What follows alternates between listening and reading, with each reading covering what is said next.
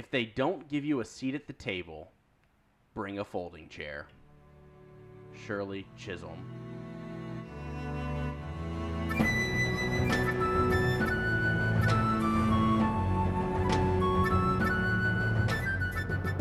Bending Not Breaking, a Patreon exclusive.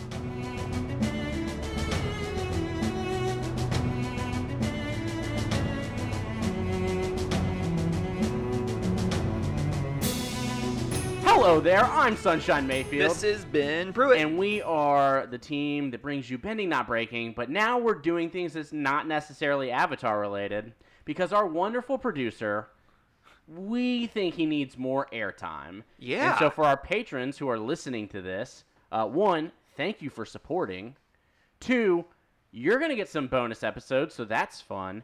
And three, we're going to do the same thing that we do with Avatar, but because Max feels a little left out sometimes, we're going to let him choose what we're watching. We're gonna be inclusive. and so we have Max Gongaware, our producer, but also now third host for this show. Whoa, whoa, whoa, whoa. It's good to be here. You know that like you have to actually contribute on these episodes, on these episodes. They're we're doing them not for you. We're doing them because one, we think you have valuable input, but also that we're watching stuff that you connect with, that you really enjoy, and that you get to share that joy with others. Sure. Yeah, I understand that. Sorry, my first answer was short. I'll try to do better next time, Sunshine. It just seemed like you were trying to be on brand, and I think that brand's gonna change, or, or maybe not change, but you know, uh, uh, uh, be adaptable. Like a these. delicate flower about to blossom, we just need you to open up a little bit more. I'm here to serve. How do you feel about being called a delicate flower? I don't mind. Cool. I'm a pretty delicate guy. Y'all, y'all know that. Yeah. You just made a face. I What wanted to. flower would Max be? Ooh, that's an interesting question. Probably the type you bake with, right? When I think, when I think of delicate flowers, I think of orchids. Think like a Japanese peace lily. orchids are really very, very, very fragile and need delicacy when when working with them. Well, we are watching a special movie. Special. We're doing a movie. We're doing a movie. A movie this time. We Yep. are breaking up into two parts. so Because- there'll be two episodes. Because we're really only good at talking about 20 minute segments at a time. So we're even, we're really. We're stretching ourselves in stretching a 45 ourselves. minute segment here. But Max, what are we watching? Why did you choose it? And how do we move forward from here? So, fun fact: we've actually already watched it. So it sounded like you were saying, "What are we watching?" as if we hadn't seen it yet. But what we watched was The Terminal, starring Tom Hanks as Victor Navorski, which has long been known as my favorite movie of all time. Everybody knows this, including our patrons. Um, it's the greatest film ever created. When did it come out? When did it come out, Max? It came out uh, in 2003. I don't know. Why does that matter? I was just curious, just for a frame of reference. It was a 2004 film. so it wasn't 2004, okay. It was so it was filmed largely in 2003 and then ah, yeah, gotcha, gotcha, gotcha, gotcha. Came out in 2004. So tell us, like, why, why this movie? Why Why, do you- is this movie your favorite? Why do you connect with it?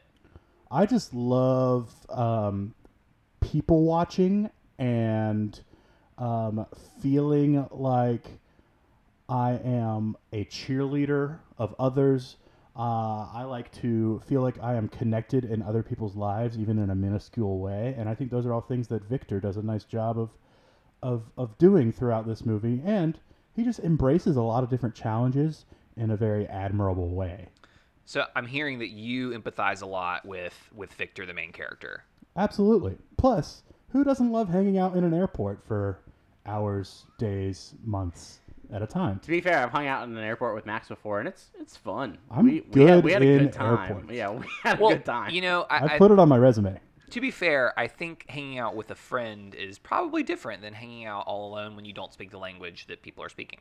Oh, I love alone time in an airport. Let me tell you. Tell us. That's kind of the point. You get, you get to tell us on I'm, these I'm episodes. that guy who like is, I am not concerned that I showed up three hours early under the veil of I don't want to run into security, but really I'm just anxious to get into the terminal and like hang out, maybe find something cool to eat, and uh, like look at my phone and like pretend to be listening to things on my earplugs, but sometimes just overhearing conversations. You know? You'd be a really good s- a spy. Who says I'm not? So like, you know, we can bridge those things together. Anyways, Bridge of Spies, if you will. yeah. I don't, Max, I don't get it. it's a Tom Hanks movie. Ben, ketchup. All right, as we're speaking of ketchup, which Max hates, um, let's jump in. Uh, ben, I would normally ask you to recap at this point, but we're gonna let Max do that Max today. is going to be doing So, Max, all of the you have- Max's Choice recaps. you have- This is the uninformed recap. You have This is you- super you informed. Should be an informed recap. super informed. You informed. should have a very informed. In fact, you're recap. more informed than either of us, considering you how many times you've watched it. All right, you've got to cover double the amount of time, uh, like 45 minutes worth of plot into this movie. Um, and but I'm I'm still only going to give you 30 seconds. Great. I'm just gonna do the whole movie because I'm not sure when we decided the halfway point was. We well, Well, I'm going to stop you at 30 seconds anyway. So on your mark, get set, go. Victor Navorski is a man on a mission. His father is a, a fan of jazz music, but he's passed away recently. So sad. Victor decides to go from his home of Krakozhia, which is presumably in Eastern You've Europe, got 15 seconds. to New York City to collect the signature of his favorite jazz musician. But alas, his country goes to war while he's in the air, five seconds. and he's not allowed into New York soil. You haven't even started the movie. Two, one. Awesome! Well, y'all. He's stuck in the terminal. and drama and comedy ensues. You'll get a chance to, to give a recap for the back half uh, during part two of this. Part two, I'll do the rest of the movie. Yeah. Part two, you get the rest of the movie. So remember where you left That's off. That's basically the first half of the movie. Like, That's no, the first no, it's not. minutes of the movie. It's not even. It's like the, the, the beauty of a movie in which some guy is stuck in one place for the whole time is basically I just recapped the movie. So you have a plotless movie as your favorite movie of all time. I don't know. I don't love the tone in which you said that, but yeah, There's actually, I'm, I'm, I'm incredibly happy. Uh, we we picked the lens of inclusion for this one. Um, for the first half. which for the first half of this movie, and I think that it we're gonna actually end up having a lot to talk about. Um, and so Max picks the lens uh, for this, and so well done, Max. I'm good at what I do. I think we're gonna have some good conversation. To be determined. Um, are we ready to just jump on in? let's do it. Let's go through the gate and head to the terminal, and let's begin. Right, Max? That's copyright. You can't just whistle things like that. It's that. fair use under 30 seconds, John Williams. All right. there you go. Um, so, what was something that popped out to, and let's start with Max. Let's start with Max. What's something that popped out to you uh, as a moment of inclusion or something that you, you wanted to highlight? Sure. So Victor Navorski is a man on a mission. he arrives at the airport wearing a little cap that we don't see for the rest of the movie. He presents his passport to a customs agent who scans it several times, and something weird is afoot. The scanner just is not reacting I don't in know the if I way. need to like stop him. Like, Like, I what's the can't tell. like? Where's I the can't moment? tell like, if he's, it's like, what just he's still, doing. If he's like still just planning on recapping, or if he's Is this- actually talking about this individual moment. the so w- basically what I'm saying here is that the custom agent yes the lens is inclusion but I think what we may end up speaking about is is examples of a lack of inclusion here and there and everywhere throughout the first half of this film. And we see it firsthand when this customs agent does not do a great job of being fully transparent with Victor of what's going on here. To be fair there is a language barrier. But essentially what happens is he's like, I don't know what's going on here, and then they have to like take him into a different office, and you see Victor's face is like, oh, this must all be normal, uh, and then but they take him into the this office, and actually before that they put him in a literal box of uh, stanchions. Yeah, they literally square him Which- off. and that's a moment that I wrote down because I think it's worth highlighting. In a moment where you are in the building, right? How many? How often do we talk about being included? Like we invited them in. We invited someone to this party. We invited someone into this organization. We invited them in. But then do we put them in a literal box that excludes them from everybody else? Um, and so I think the point that I'm trying to make is you can invite someone in, but if you are not creating a space that is welcoming, that is allowing Or them to be safe. a part of it, right? or safe, then they're not actually included in what you're doing. So as an organization, you can say like, "Oh, we've got a really diverse group of people. It's wonderful." But if the behavior of your organization is not creating a welcoming or safe environment, like you're still not doing what you need to be doing. Correct. Um, and so I think that's what this moment brought up for me. I also want to go to a little bit before that. Like when we see all of these customs agents, like this is like as the credits are still rolling, I feel like all the customs agents are welcoming people in, and I say welcoming loosely because it doesn't seem like they're very welcoming, right? They're none of them. I didn't see They're one. outwardly looking for reasons to keep people out of the country. Yeah, I didn't see one person smile that was a customs agent throughout the entire movie. At the opening credit sequence, you've got Frank Dixon, played by Stanley Tucci. Little touch of the Tooch. that's one. We're There's one. that. Um, We see this scene where he like sees this group of uh, Asians coming into the states, and they are presumably headed to Disney World. And what he says is, "When was the last time you saw a group of Asians coming into the states, coming into uh, F what is it, JFK, FDR, True American?" Um, with no cameras. with no cameras and like so clearly what this man is looking for is not like a oh how can our airport feel welcoming welcome all these people instead what he's looking for is who can i find to that Who is breaking that- the mold? Well, Who it's- is breaking the stereotypes that I have built into my head? and I want to say, what happens when jobs are specifically meant to exclude people?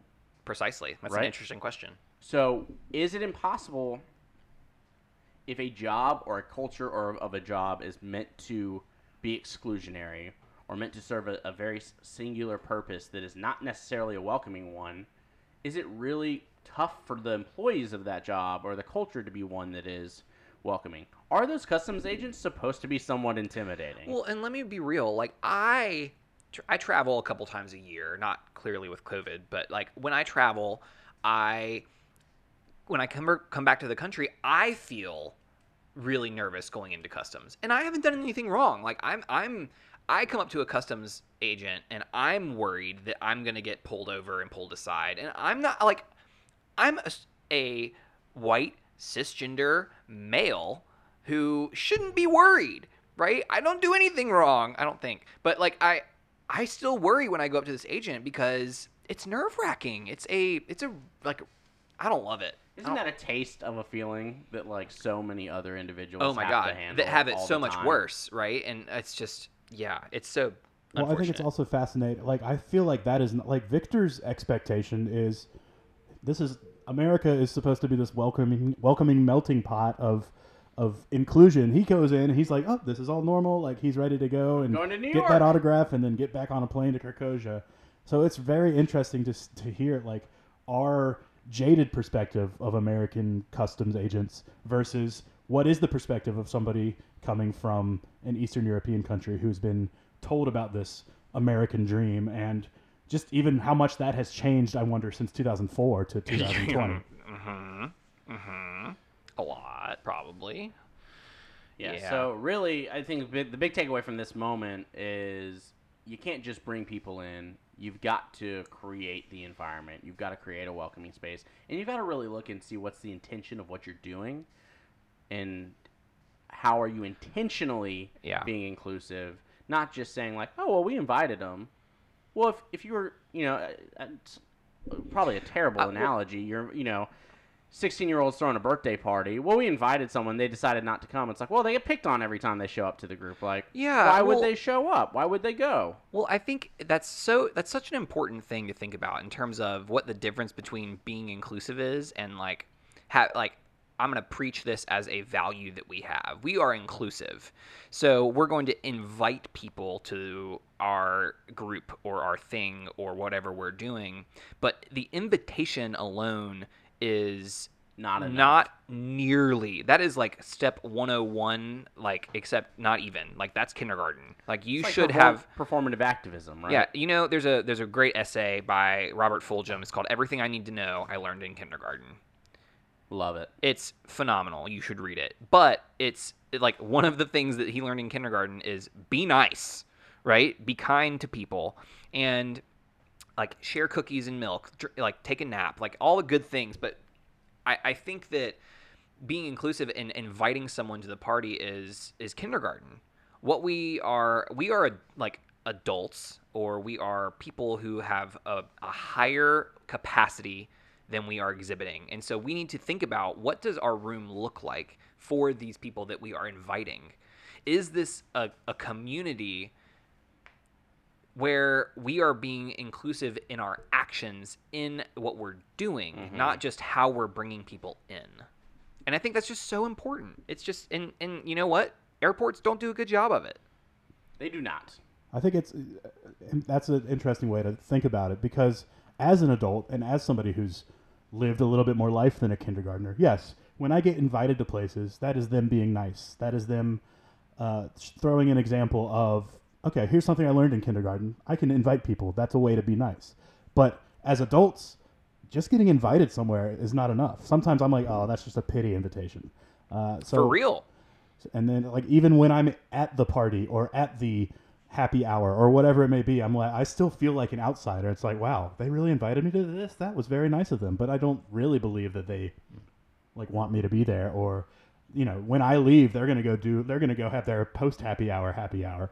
Or and that sometimes that's like a that's a max thing where that's my own story that I'm telling myself, but it's also like on them a little bit too. Like there's some there's something missing here that they're not creating a sense of belonging. Well, again, it's intention versus impact, right? We can intend for people every oh everyone's welcome here, everyone's invited, versus impact where only a few people, uh, a select group may come, right? And so the impact is you only have a select group, which means yet something's missing, right?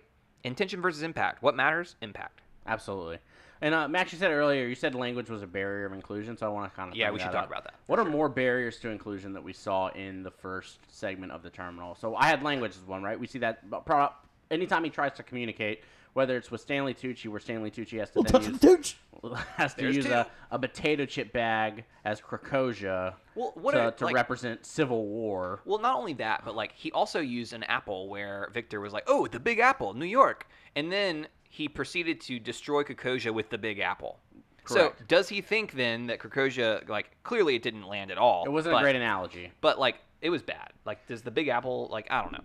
Other things I wrote down is societal norms, right? If you're not aware of the, the norms of the society that you are in, that's going to create a barrier for inclusion. I think a major barrier is is finances, money, correct. especially in this environment. Well, especially in a capital capitalistic.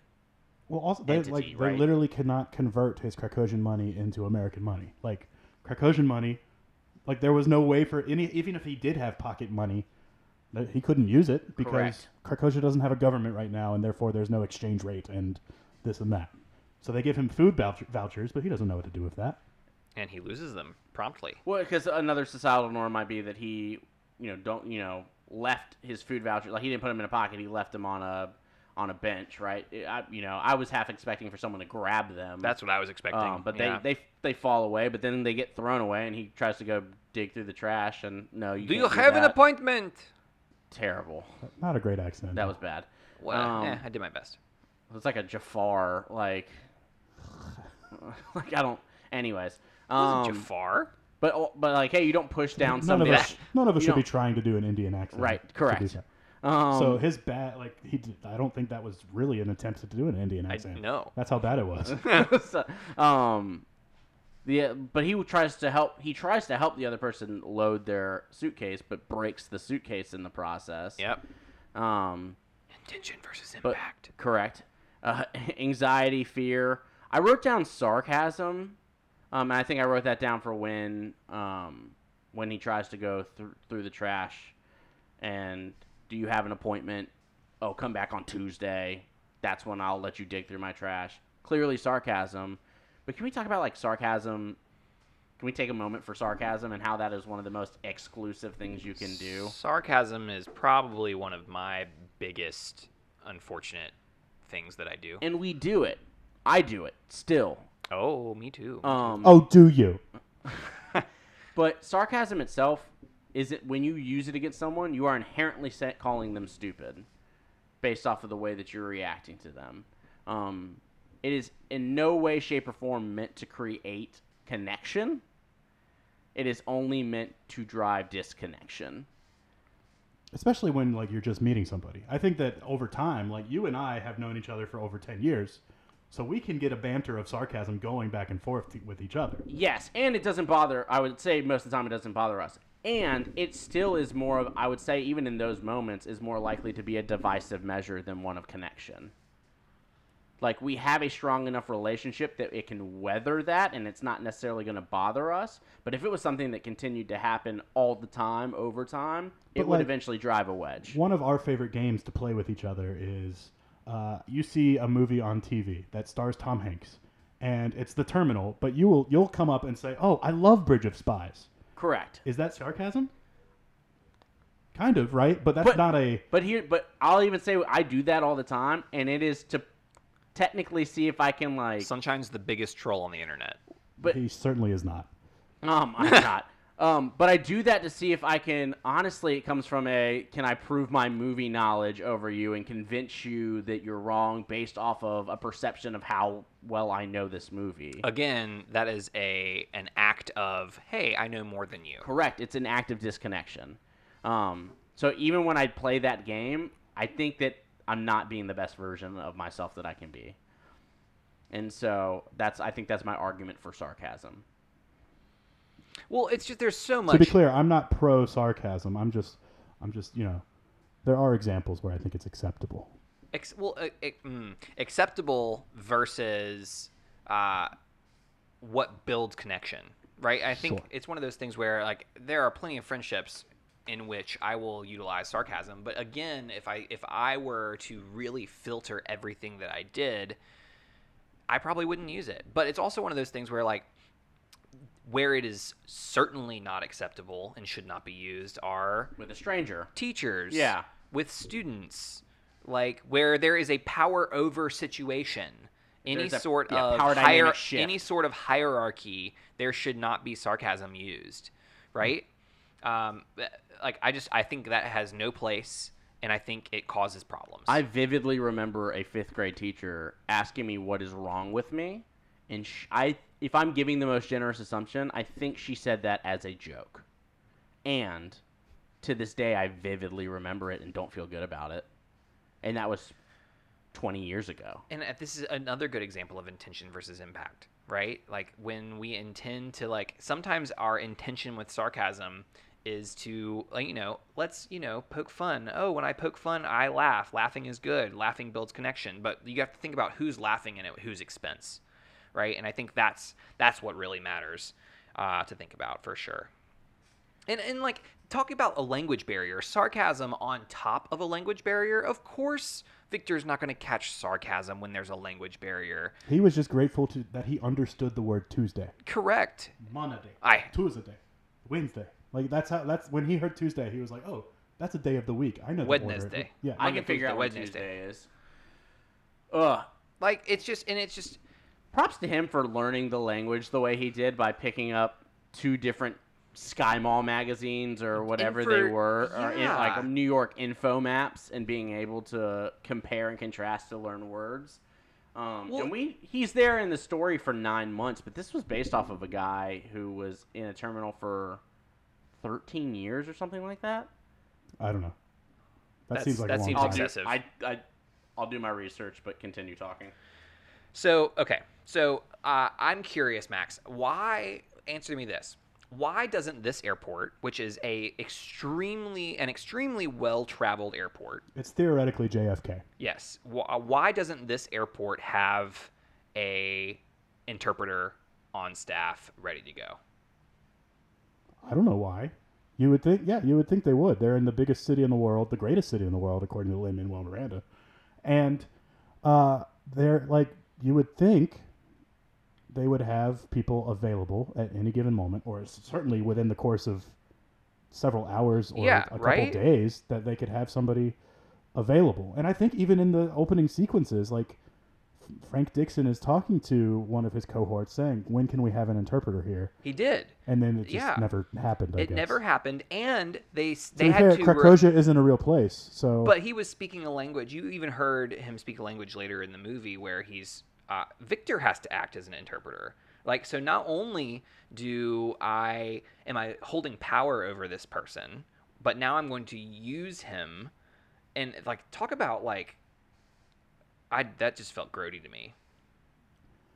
Like yeah, pay your people, pay an interpreter because you clearly need one. Why do they not have one on staff?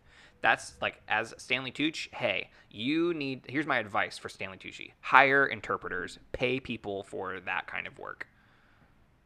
To, that's for the real Stanley Tucci or just the No, The for his character. Frank Dixon. yes. Um, it, the movie was inspired by a man who, who lived in a terminal in France after being expelled from uh, Iran uh, from 1988 to 2006. Oh my gosh. That's 18 years if you're keeping track at home. And he wrote the book The Terminal Man about his story, which is Wow. what they made the movie off of. I didn't. I didn't realize that. That 18 sounds. years. That sounds unfortunate. Where did he sleep? Did he sleep in And it chairs? was in the, he stayed in the Gate terminal 67, lounge. my dude. Gate 67. So, uh, oh god. Okay. Okay. All right. Um, one thing I want to talk about that came up for me is what is the importance of um, when it comes to being included to making a space for yourself. And the reason I ask that is we see him start to create a home by making his own bed and finding a place for him and finding a corner of this terminal that could be his. Um, and so I wonder if that's something that's just like, no, you really need other people to help make that space for you, or if it's a sometimes you got to make your own space and say, I'm here. You need to accept me, and how are we going to make this happen? Squatters' rights. I think I Um, mean that, that may be a it depends on the person. Like I think the little the little soliloquy I told earlier, I like that was an example of I am not the person who feels comfortable creating a space for myself and feeling confident within that space. Like I need help being included. Whereas Victor, whether it's cultural differences or whatever it may be, he he or desperation. I mean, he was able to create that space for himself and maybe blissful confidence, bliss, confidence driven by blissful ignorance, whatever it may have been. He certainly was able to create that space for himself, which motivated him to uh, accomplish a lot while he was in the terminal. But uh, I, I don't know if it just depends on the person. I think what what bothers me is that there was no follow through on act of the airport, and so I understand not providing someone a place to sleep for a day, uh, or even two days.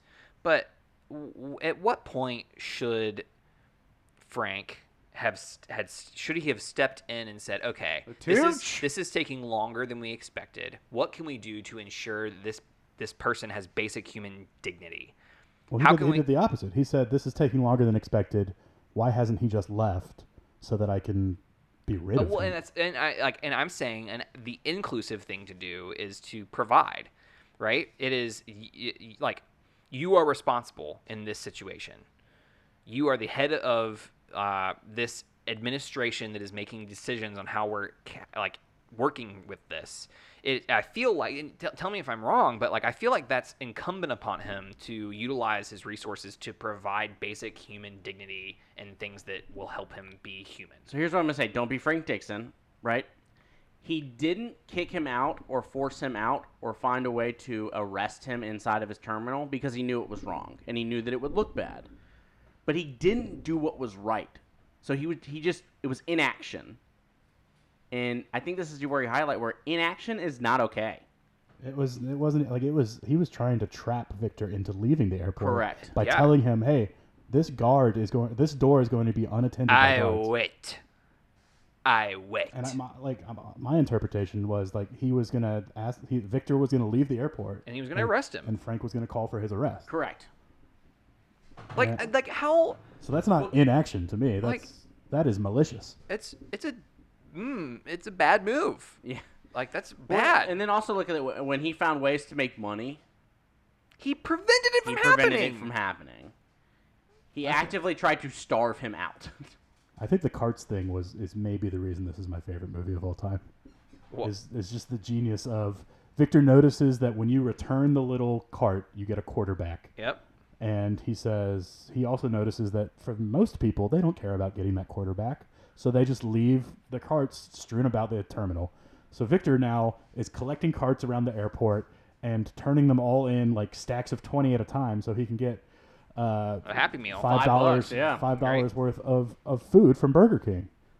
Sponsor us, by the way. Speaking of Burger King, right? I, I think that They make an inclusive move. What like ta- yes. So the the cashier at Burger King is pretty inclusive. Like Victor goes up to them and puts money on the counter. He doesn't order anything. They just be like, "This is what we can give you," With- and, yeah. and then they do. So um, they, I feel like that's a really inclusive act to say, "Wow, okay." There might be a language barrier. You want food. We're just we're gonna we're gonna help you bridge this gap by giving you the food that we think will be best suited for you in this moment. Based off what you're paying, right? Um, hopefully, you know, maybe he gave feedback by being like, "Ugh, gross," and then maybe like we don't see any of that, but I, I hope we we see my, him starving, and so my yeah, my, gener- my generous down. assumption is that like if he was like, uh, uh, gross, that they'd be like, great. Ne- when he shows up tomorrow, we won't give him the chicken fries, right? Like that's.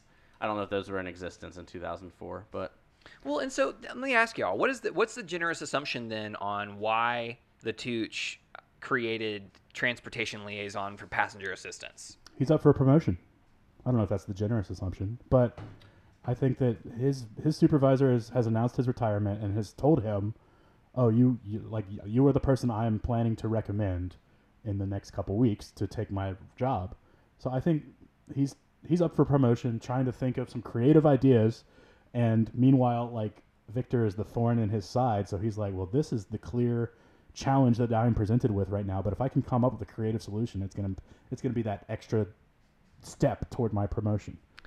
I think my my issue is that I, I based off of what you're saying, I wonder if the Tooch is rewarded for like finding and nabbing criminal behavior. I wonder if it's like a, a check on his scorecard, in which case luring this guy Victor into a criminal act and catching him is a is a tick on his scorecard. when if that's the case, then it goes back to what we were talking about. If the job is designed Yeah. to be exclusive, then your behavior is going to do that. Well, it's more than that. It's like it goes. It, it talks about like it bring another uh, analogy might be if a if a Which means police you officer. just not choose that job, right? Like that's where that's that's where we are. yeah, another uh, example of that is if a police officer has like a quota for the amount of tickets they have to issue for speeding or something along those lines, right? Which uh, that's pretty much banned, I think, but I hope. But uh, it's like you know what I mean. Like that's Then an they're going to do what they can to get the quota. but they're gonna do like even if they're you know doing wrong things in order to get that quota they're going to do what they can because their performance and evaluation is based off of that and so we need to be very careful about how what are the carrots and sticks in our lives that are rewarding us and punishing us? Like what the carrots that we want to get and the sticks that are whacking us when we make mistakes what are they causing us to do? And is that something that's influencing our behavior because if so we need to evaluate those and figure out how we can change them.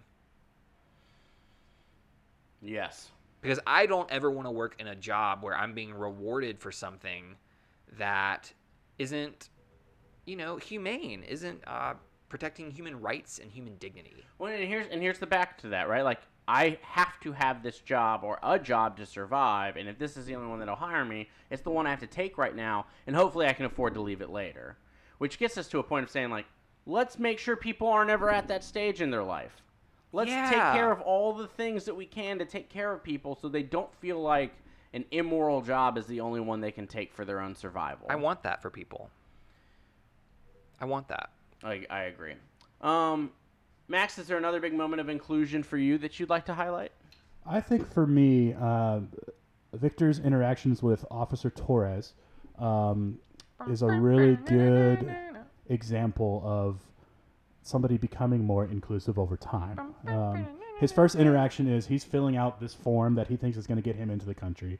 And not the sh- blue form And she basically says, not the green form she basically says, wrong form, you light idiot. green form Then he fills out another form. She says, nope, still wrong form. You need to fill out the light green form. And And to be fair, she's pretty terse with him Yes. up front. Like she's not nice. Well, and I think that goes to if you're being given the most generous assumption, how often is she dealing with people who Don't get it. don't get it, right? Who are who she's having to repeat over and over again, and maybe she is not doing the best job of giving them the most generous assumption because. Hey, this guy wasn't the same guy who came up to me five minutes ago and pulled up the wrong form. This I is why I don't like going to the. DMV. none of the, uh, I've never met someone incredibly happy. I try to be very pleasant when I go into places like that because everyone else is very upset and understandably frustrated, and I try to, I try to be a lighthouse. I try to be a little glimmer of hope. try to be a little glimmer of hope, and just be pleasant. But ultimately, to get back to Inclusion to is like a lighthouse. yes, it lights the way for others when they're feeling When the way is dark. yeah. Yeah, you know. But late, so he Little has this lighthouse. he has this interaction with Officer Torres every day. She's played by Zoe Saldana, who you know from such films Center as, stage. What's the one with Ashton Kutcher and Bernie Mac? I don't know, but she's been in a Uh, lot of stuff. Guess who? I, yeah, that's that's her, right? Mm-hmm. Uh, drum, she's also in. Drumline. She's also in Avatar, the Blue People movie. Drumline. But so She he has Drumline. this uh, interaction with her every day. Star and Trek. As his English gets better and better, he he starts to like pick up some of like some of his Krakozhian charm is is uh, better picked up by English speakers. Uh, but one of the first smiles he receives in the movie is when he explain like Officer Torres says, "You know, I'm not going to accept you. Like, you know, I'm not going to give you the green sticker or green stamp that you're looking for. Why do you come back here every single day? And his perspective is, well, you have a red stamp and you have a green stamp. He's 50 50. So my chances of going to New York are 50 50. And finally, like, she cracks a smile and is like, that is a beautiful way of looking at it, Mr. Navorski. And I feel like that is the first time that he is like, well, not welcomed, because obviously she still gives him the red stamp, but uh, that like some like he feels like he belongs to a relationship within the terminal. And I think that's an important moment because I think it highlights the fact that when we create moments of connections for other people and create a place for other people to belong, we create a place for us to belong as well. So when we create a place for other people to belong, we're creating a space for us to belong in those moments as well. And we see that a couple times because I, I took note. It was one of the biggest points that I walked away with that, uh, this front of the movie is um, the moment that Victor helps Amelia by pointing out the wet floor sign. Right, he creates a moment of connection, takes care of her, and creates and creates a bond. Sensible heels. Payless um, shoes. But because of that, she is now more accepting of him because of that moment, and is more likely to be responsive in that way for him. So he's he's creating that moment for himself as well. It still takes her some time. Like It does. It's not. he has to not perfect. remind, like later, he has to remind her of that interaction that they had had after he was eavesdropping her phone conversation. Like, Mhm. but yes, that that moment was it was what is the TED Talk, the lollipop moment. The Correct. That was that uh, slippery floor, wet floor moment was was Victor's lollipop moment. Well, And then he he helps Enrique and Officer Torres create a bond. Um, Absolutely, he does. um, Yeah, and that- so he's get this little moments of connection. Um, he asks Amelia open-ended questions when they're talking for the first time and lets her speak about herself and, and listens by to what she's saying. Catherine Zeta-Jones. Um, she dips beneath lasers. Oh, and all that jazz. Um, so, but I think it is a really important thing that when you, again, and I really want to highlight it, when you take oh, I time love Sweeney Todd. to create moments, I love Kiss Me Kate. when you take time to create connection, all that jazz is from Chicago. Well, it's also y'all about j- it's listen. about jazz. Which this movie is about jazz. That was a good connection, and you ruined it. all that jazz is a different I movie. know my musicals. That's Kiss Me Kate, my dude. Y'all, Anyways. we need It's to. too we need darn to, hot. We just, I we just talked about bending- sarcasm, bending y'all. br- That's not. That's not. Was not. I wasn't being sarcastic. He was being sarcastic. Anyways, when Me? we never. when we create moments of connection, and uh, jokes aside, because I think this is is one of the biggest takes away for me that uh, takeaways for me this this thing is when we create places for other people to belong, we are creating that sense for us. And I think that that is incredibly important. That's I think we have to make sure that other people belong so we can belong. I Yeah, think I've 'cause heard otherwise- y'all on this podcast before. Like when you are feeling, and I do this too. Like if I'm feeling down about something, or if I'm feeling like I don't, like I am not feeling the sense of belonging that I want to feel in a given moment. Like I take it upon myself to reach out to somebody who, like, I've, I've heard y'all speak about that. Is how can I? What can I do to create a sense of belonging for somebody else, so that then I will kind of receive the reciprocals of that. Yeah, I mean, and I I really don't hope know- I said that. That'd be cool. I, and I don't, it, you know, it's not selfish. It's not selfish to say I want to belong and create a space for that because sometimes we have to take that onus on ourselves.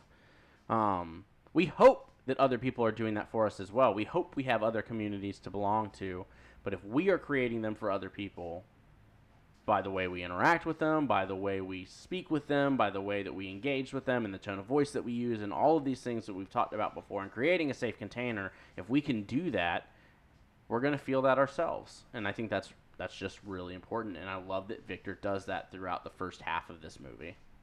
And, Yeah. and and through the second half, we just Well, looked at it through and, a and, different and lens. we end on a scene where like his job is just, his means of making money via coins and the carts has been taken enrique cruz has just given him an option like this is how he's going to get fed right and so now he has option of food and so now he goes back to his home in gate 67 and before that he gets to this spot where it just needs work and we see that he has a skill right? And so he has a skill where he is good at carpentry and um, building etc and he starts working and he starts uh, just fixing this wall. He sees materials there and he starts and he uh, you know all of a sudden this crew shows up and was like what are you doing? And they see his work and they see this and how often are we given the opportunity he's been applying to jobs for like several scenes now and how often are we given the opportunity to demonstrate our skills like interviews don't really do it like how often are we given the opportunity to really demonstrate skills in order to get work in order to be included if you will he doesn't even get that opportunity, right? No, he doesn't not even at get the call because of, of, of employer biases of- of, what he's doing. Exactly. And I think that's Yes. as we're talking about inclusion, we see a microcosm of this American ideal of pull yourself up by your bootstraps and, and, and, and you can succeed and you can make it in this Myth. country. And the reality is, all right, he doesn't have a phone, so and phones cost money, and he can't afford that, and he doesn't necessarily know how to use that, and so he is not able to do that, right? Um, he doesn't have an address because he lives in the terminal, and he might not be able to afford a home even if he could get out of the terminal. So he doesn't have an address to get a job, and so that's a barrier.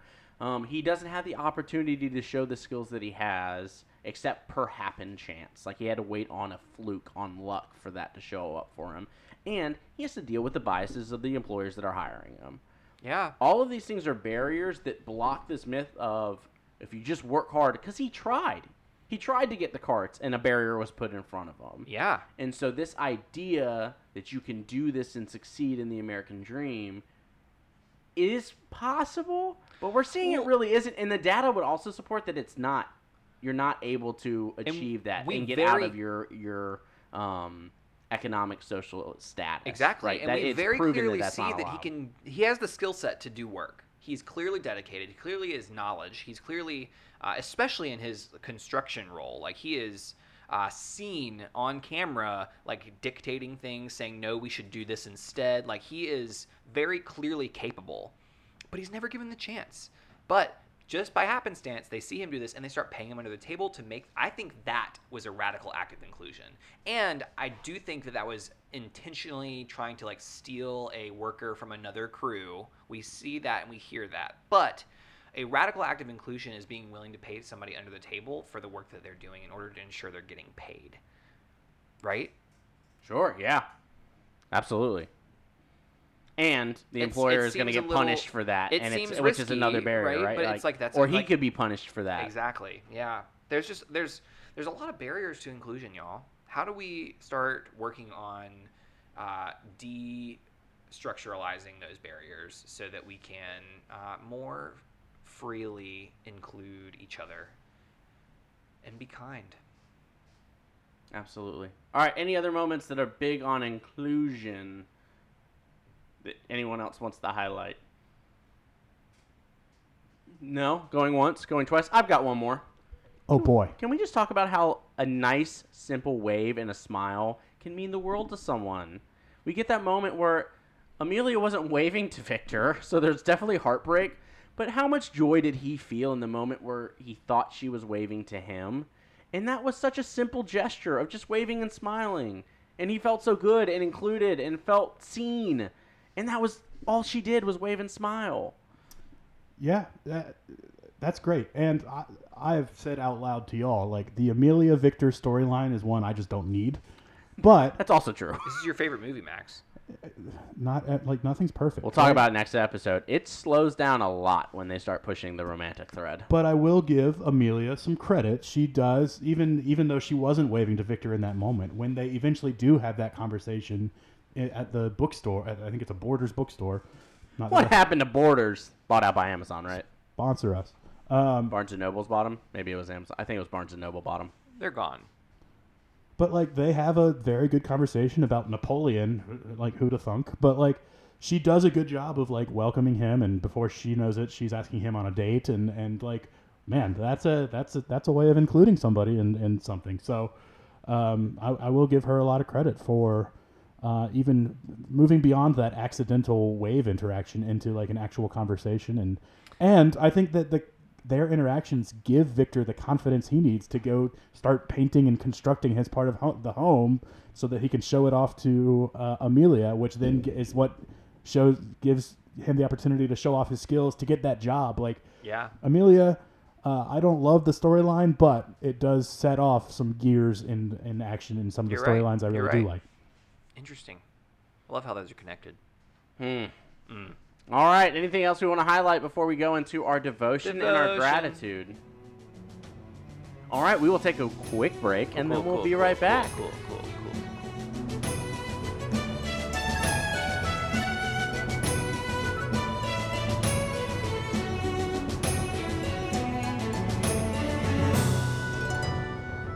And we're back for our devotion and our gratitude. And Yeah, we are. we still are bending, not breaking. Yeah. And Yes, we are. we are very much interested in continuing our goal of maintaining and creating balance in the world. And one of the things that helps us do that is uh, continue with this ritual that we've we've started on doing our devotions through the lenses of each element. And so we're going to continue that. We're going to do uh, an elemental devotion still. And so we're going to start with fire, and our Patreon episodes will proceed on from from here on on using the avatar cycle.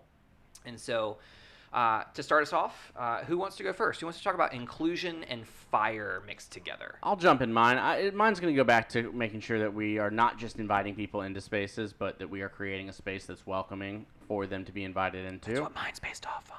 And I am going to work with my organization that I currently work in to make sure that our hiring policies are ones that are welcoming and actually allowing us to um, break, hopefully, break down some of these barriers that might be required. Yeah. And so that's uh, that's my goal in creating a warmer, welcoming space, um, and making sure that we're we're creating not just saying we're inclusive, but actually doing that. That's a Um, big goal you have right It is there. a big one, and it's probably not one that I can accomplish in a week, but I have the steps to start. And we've kind of said it. How do you eat the you know the biggest thing at the table? And it's One one, bite bite, at a time. time. So I, Yeah. that's my plan. So mine's similar to yours, and but I'm gonna, I'm approaching it differently. I have been sort of been binge watching Survivor over the course of uh, COVID nineteen, and I'm on season 32. It's so good. it's so bad. Uh, but yeah. it's so good. Yeah, all those things. But one of the things that they really focus on is, is fire gives you life in Survivor. And uh, it's interesting because they are all given, uh, after their first tribal council, a flint. And that flint is a way for them to start fire. And so. Uh, it, there's this is there's a lot of like layers involved in this, so bear with me. I'm gonna try and do it quickly. But first of all, you have to know how to use a flint how do you like strike flint and to make fire because if someone without that knowledge they're not going to know what to do with a piece of like metal what are they going to like what are they to do with flint and so they're given flint but they're also given flint attached to magnesium and magnesium is very flammable but it's not flammable if you just put it into a fire it's flammable in like those little shavings are very very flammable That's right. and so you have to be able to shave the magnesium in. And so giving someone a uh, here's some flint, go make fire is not necessarily that's like let's you know that's kindergarten level. It's okay here's your flint here's your magnesium here's how you use it. You should shave it. Make sure that you shave it into a nest of coconut uh, Husk. husk so that it's nice and flammable and it lights up that's not damp. Like there's just there's so many layers to doing it right and building a fire. And i feel like i i inclusion should be easy but it's not inclusion should be easy, but it's not. And so, in order to be inclusive, we have to. How do we break down those steps? And so, for me, I want to go back to the beginning and figure out uh, what those steps are and how can I break that down into how do I build a roaring fire of inclusion. I really want that in my life. And what I'm breaking that down into where I'm my gap is is I am not reaching out to people in COVID. So during COVID times, I I'm a hermit naturally. I'm super introverted and so like I'm anti people a lot of the time. Anti people? Yeah, I- gave a speech in high school about how I hate people.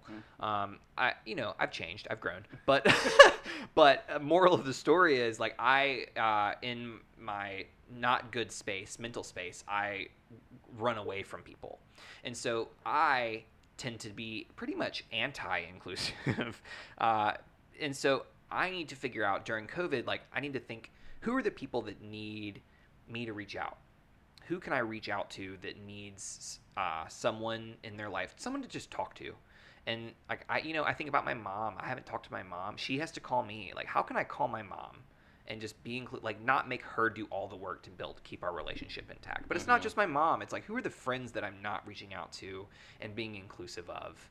And so that's like that. I'm sorry, that was a really long explanation, but like, what am I doing this week? I'm reaching out to people and and doing the other my part of our relationship Mhm. by inviting them in. That's that's what I'm trying to do.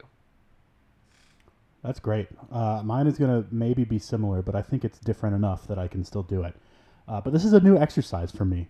I don't really think about fire very often. But what is fire good for? It creates light, it creates warmth, uh, and fire is really, really great when it is controlled and it is in, you are able to keep it under control and make it do what you want it to do. Uh, you don't want a fire that spreads all over the place because that gets dangerous fast. True. So when I think about Very inclusion, fast.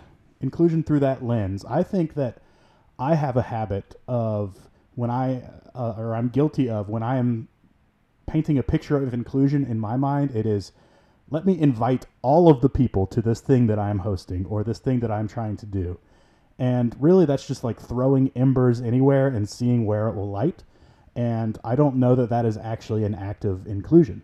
Uh, so I think what I would like to try to do a better job of is send intentional and specific invitations to people. Uh, just as Ben said, he wants to intentionally reach out to people that he wouldn't otherwise reach out to.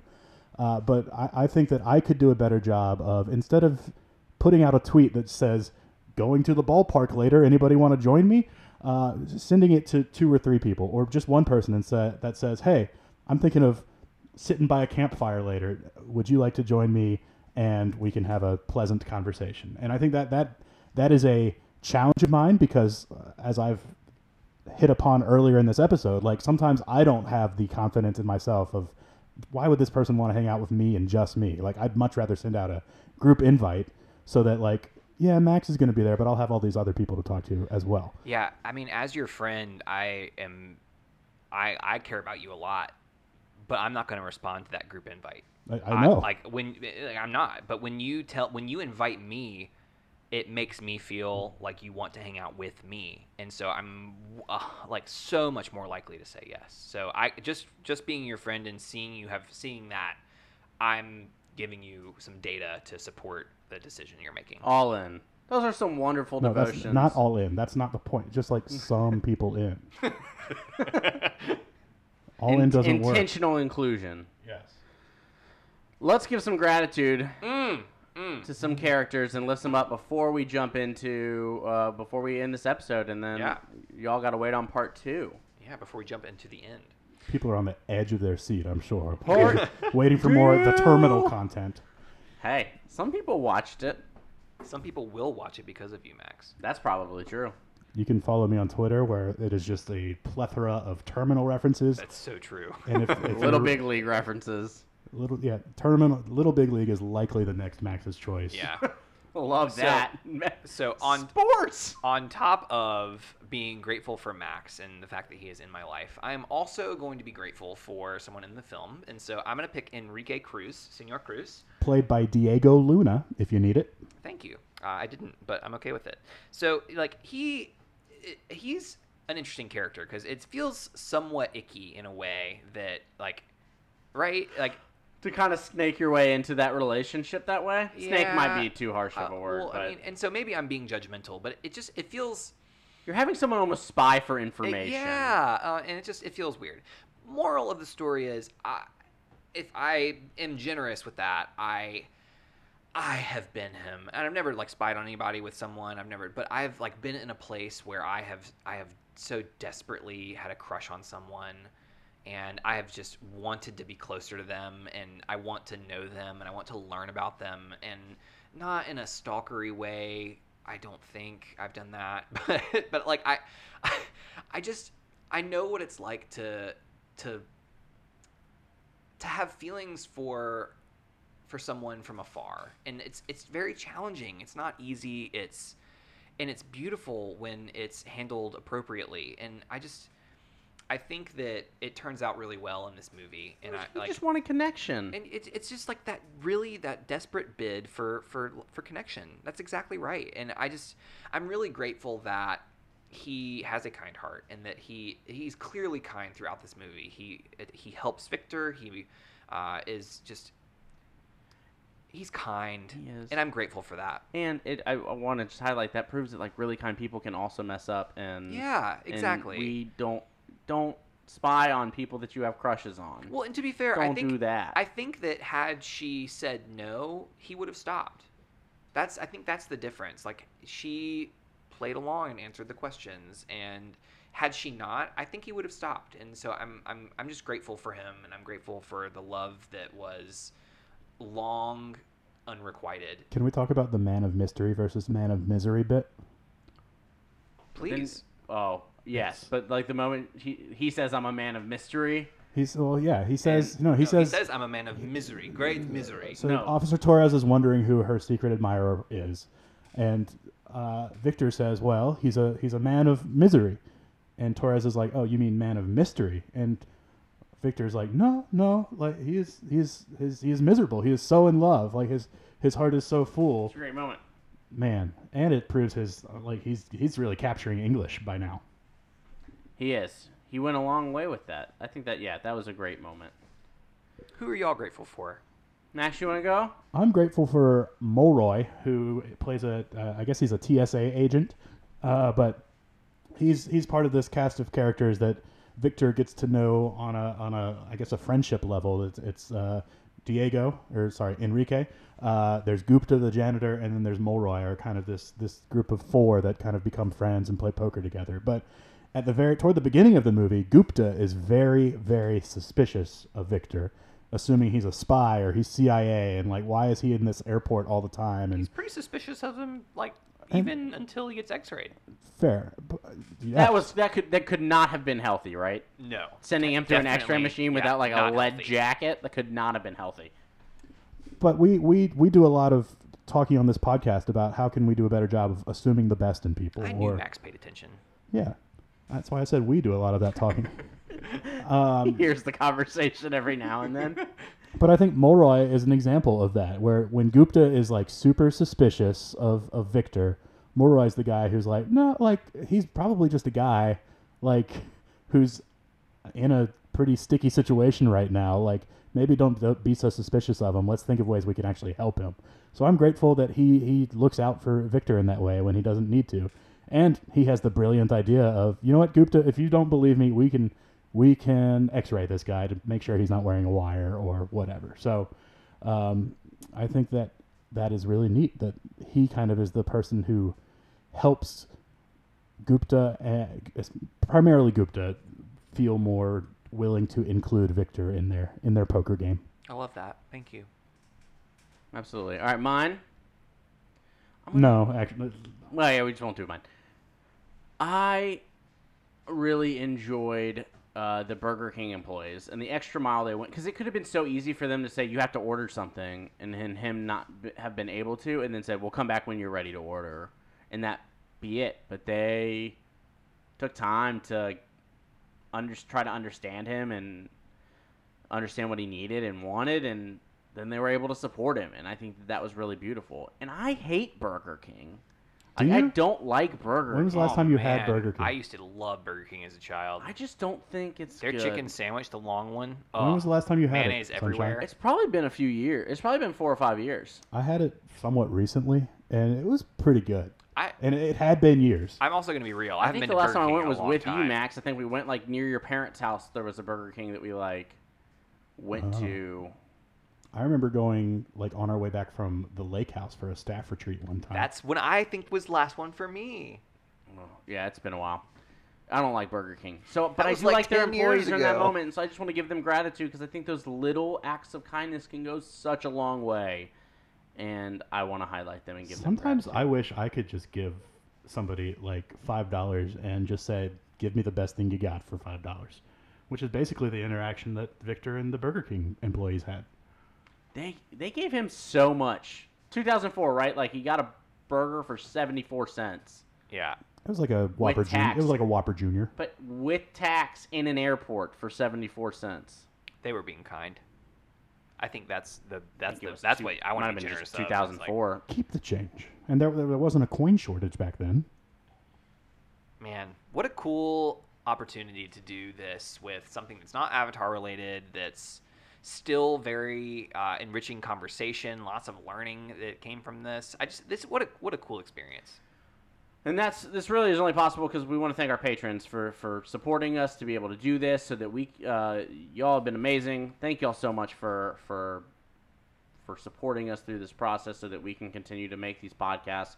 It's been an absolute blast, and uh, we're gonna keep on doing it. Part two coming up next month, so don't miss that. Um, tune You in. have time for- to go watch the terminal. You can go watch the terminal. Also, maybe most underrated musical score of all time. I mean, it's John Williams. It's anything he's done. it's, done. not like, it's not like this is like an up and comer yeah, musician. but it it it bops, my dudes. I was actually bops is probably a good term. Like it does like bop in a in a in a sense of just the way that it you almost view someone you know bopping to it. So Well, bop. I wait for next month's episode. I, st- I don't. I still don't think I'm on board with the accents. Uh, I mean, Tom Hanks did one for the entire Yeah, entire like movie. let's be real. I I don't. Tom Hanks is great. I don't necessarily love casting him in in this. Uh, I wonder if there's someone else that could have casted, but he's good, just for problematic reasons. Anyways, come back next time. Terminal Part Two, right here on Patreon. Thank y'all so much for listening. I'm Sunshine Mayfield. this has been Pruitt. Oh, I get to do it. You get to do it now. And this six foot one from Raleigh, North Carolina, He never currently a gets to do this resident of. Durham, He never gets to do it Never again. again. Elon University, Oh class my of God. 2012. Max Gongaware, thanks for having me. No more. we just ended after And after that's that next time. Yeah. Thank y'all. Uh, listen next time. Have a great night Goodbye. or day or whenever you're listening. Bye bye.